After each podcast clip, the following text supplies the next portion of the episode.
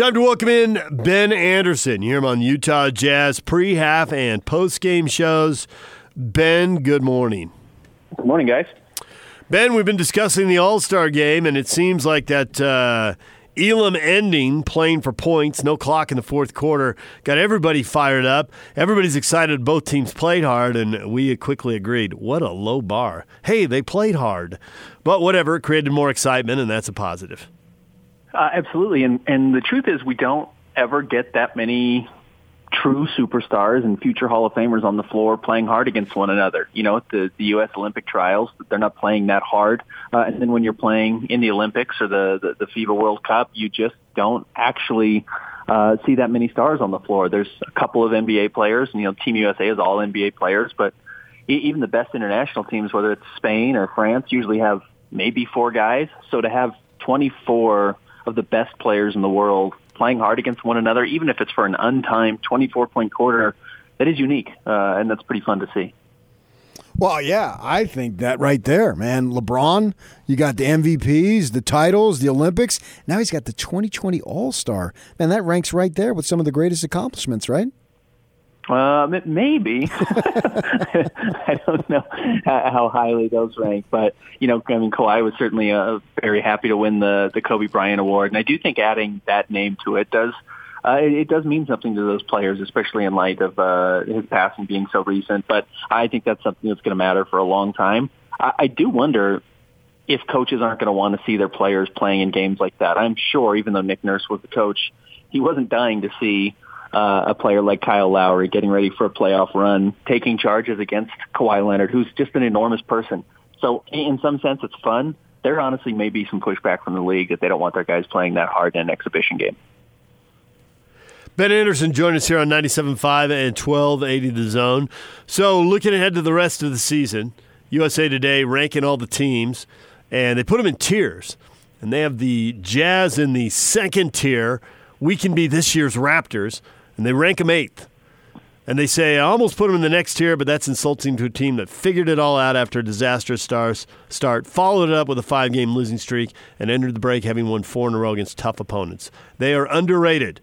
Do you buy all of that? And if not, what part don't you buy? I buy all of it. I don't know if I'd say they had a disastrous start. I mean, they were never below 500 this year, and it's a brand new team, and they were you know, trying to work a bunch of players in. So I might disagree with that aspect. Also, I think eight is probably too low. I would buy the Bucks. I would buy the uh, Clippers and the Lakers being better than the Jazz, and I guess you could probably make an argument for the Denver Nuggets. Uh, then I have a hard time believing that anyone else really is significantly better than the Jazz, whether that's the 76ers or whether that's Boston or uh, anyone else in the Western Conference right now. I, I think the Jazz are right in that conversation around maybe five, maybe six, and, and I think eight probably puts them a little bit too low. I think it's important for the Jazz as they head into the postseason to just be consistent, to not get to where you know they won 19 of 21, and then all of a sudden they lose five in a row, and then they come back and win four in a row. Uh, to me, these 28 games, whatever it might be, the record be is what it what it'll be. Obviously, I want to see them have a form of consistency. So everybody really knows their roles because they've changed it up a little bit with Conley coming back and O'Neale coming off the bench and and then what do they do in the backup center spot and how all that is working. So that's what I'm looking for to be completely set as much as they can possibly be. Maybe completely is the wrong word, but to be set as much as they could possibly be going in the postseason because I think that gives them the best chance to win. How would you look at that? Yeah, I agree. I, I, you don't want to see any more five-game losing streaks. Even if, let's say, you know, at the end of these 28 games, let's say you go 18 and 10.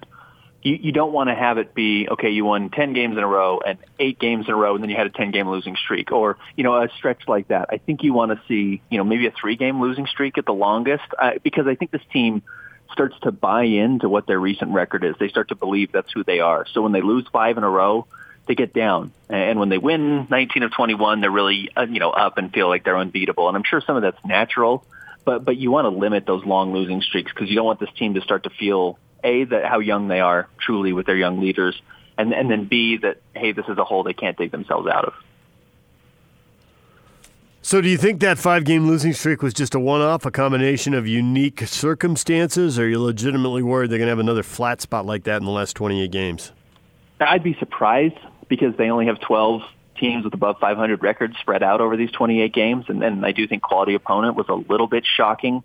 Uh, it was weird circumstances, though. Certainly playing a very weird Rockets team shorthanded where it looked like the Jazz took their foot off the accelerator trying to work Mike Conley back into the starting lineup. I think that was a major part of it. You had some weird and some very tough back-to-backs. Going San Antonio to Denver uh, is tough because San Antonio is certainly probably not a playoff team and not not the traditional San Antonio Spurs we've seen, but they're going to play the right way. And uh, you're going to have a coach in Gregg Popovich who gets his team ready the right way, and they're going to you know find ways to to have success against you. And then you do mix in a 38 point game from DeMar DeRozan and 50 points, the best from uh, that we've ever seen from Eric Gordon, and another 50 game 50 point game from Damian Lillard during the best stretch of his career. You also probably cut uh, Nikola Jokic during the best stretch of his career. I mean, he had a stretch where he was averaging 30 points and 20 rebounds and 10 assists. I mean, that's basically unheard of, and he did it for three games. So uh, you, you caught some players at some weird times, and you certainly allowed them to put up those numbers. So, so you're part of the problem, but I do think there was a little bit more noise to that losing streak than maybe we thought at the time. Seen two or three things going on with the center position behind Gobert. What do you think they'll do and settle on? I think it's going to be Tony Bradley's job. I still think that's the direction they're going to head in. I, I, if, if a name popped up on the buyout market, and, and that's still happening, you saw DeMarre Carroll get uh, bought out from the Spurs. Teams are still working on freeing up some of these players that could happen. And I think the deadline a player has to be on your roster is March 2nd for them to qualify for the playoffs. So you've still got a couple of weeks that they could find a guy who, who gets made available that they may feel comfortable with getting a few minutes. And, you know, that doesn't necessarily mean it's a, a traditional big guy the way the Jazz have liked to play. Maybe it's a Mike Muscala from the Oklahoma City Thunder, even though, you know, that's a long shot because they're going to make the playoffs. There could be a name out there that, that gets bought out that the Jazz have interest in and find, but uh, also, Juwan Morgan has has played well in his couple of minutes that he played. I mean, I know it was really only the Houston Rockets, but if the Jazz feel confident that that's a player they can rely on when teams go five out, even if it's for seven minutes in the second half or you know four minutes during stretches, if they feel like the Jazz are going to be good enough, and he was plus 11 in that game randomly. If that's a lineup that other teams don't want to go up against, then maybe they don't try and play as small against the Jazz, and they try and uh, beat the Jazz in a more traditional way. And and that's you know that that's probably what the Jazz want long term. So they may not feel like they have to make a major roster change. Juwan Morgan might be a solution. I'll, I'll be curious. I, I honestly don't know how many days Jarrell Brantley has spent with the team. You, you know, you get what 45 as a G League player to get to spend in the NBA.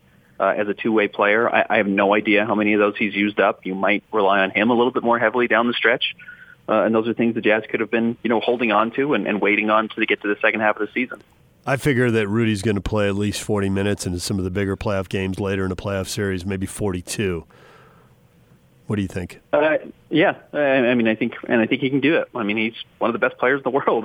We saw that at the All Star game. We see it most nights that he suits up for the Jazz. He's he's ridiculous. He's just an extremely high impact player. Certainly the most high impact player the Jazz have.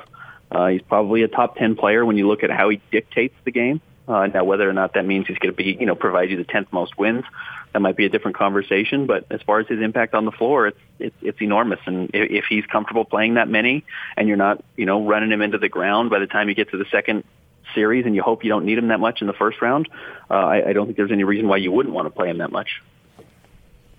Second place certainly doable. You think it'll be done? Uh, probably not, but I do think that target is getting into that two three spot. So Worst case scenario, at least you get to avoid the Los Angeles Lakers in the second round. And best case scenario, you hope it's you and Denver in that two and three spot, and then the Los Angeles Clippers fall to the four five matchup, whether they're four or five, and have to play you know the Houston Rockets in the first round, and then have to play the Lakers in the second round. I think that's probably the dream scenario for the Jazz. And if you get to two, you're probably playing the Dallas Mavericks, and that might be the Jazz best matchup. I mean, we've seen the Thunder and Chris Paul give the Jazz problems. Uh, we know the uh, Memphis Grizzlies have given the Jazz problems at the time, even the New Orleans Pelicans, though I kind of don't think they're going to make that push. They've given the Jazz problems. Portland's given the Jazz issues. Dallas is the team the Jazz are perfect against so far this year, and, and I know they, they caught him without Luka Doncic at one point were still hard, but I think they like that they can attack Kristaps Porzingis pretty much every trip down the floor. Do the Clippers match up so well with the Lakers that they will actually embrace the fourth spot and just rest guys and do the whole uh, let's keep everybody get everybody healthy and then keep everybody healthy and just sit guys and be content with the four or five, or is that crazy? No, I, I don't think that's actually all that crazy. And uh, you, you know, we'll have to keep an eye on what Paul George's hamstring injury looks like. I mean, 20 games is what Mike Conley lost. Now, I know he didn't have the All-Star break in there, and that's about 10 days that Paul George is getting the advantage of, and I have no idea uh, the level of, of Paul George's uh, hamstring strain compared to what Mike Conley was dealing with, but they've already been extremely cautious with Paul George, so there's a realistic chance he could lose 10 or 15 games here, and uh, if that's the case, that's good for the Jazz because they probably do slip back to that four seat because I think they're still going to try and take some days off for Kawhi Leonard. I don't think he, he plays every game in this stretch run.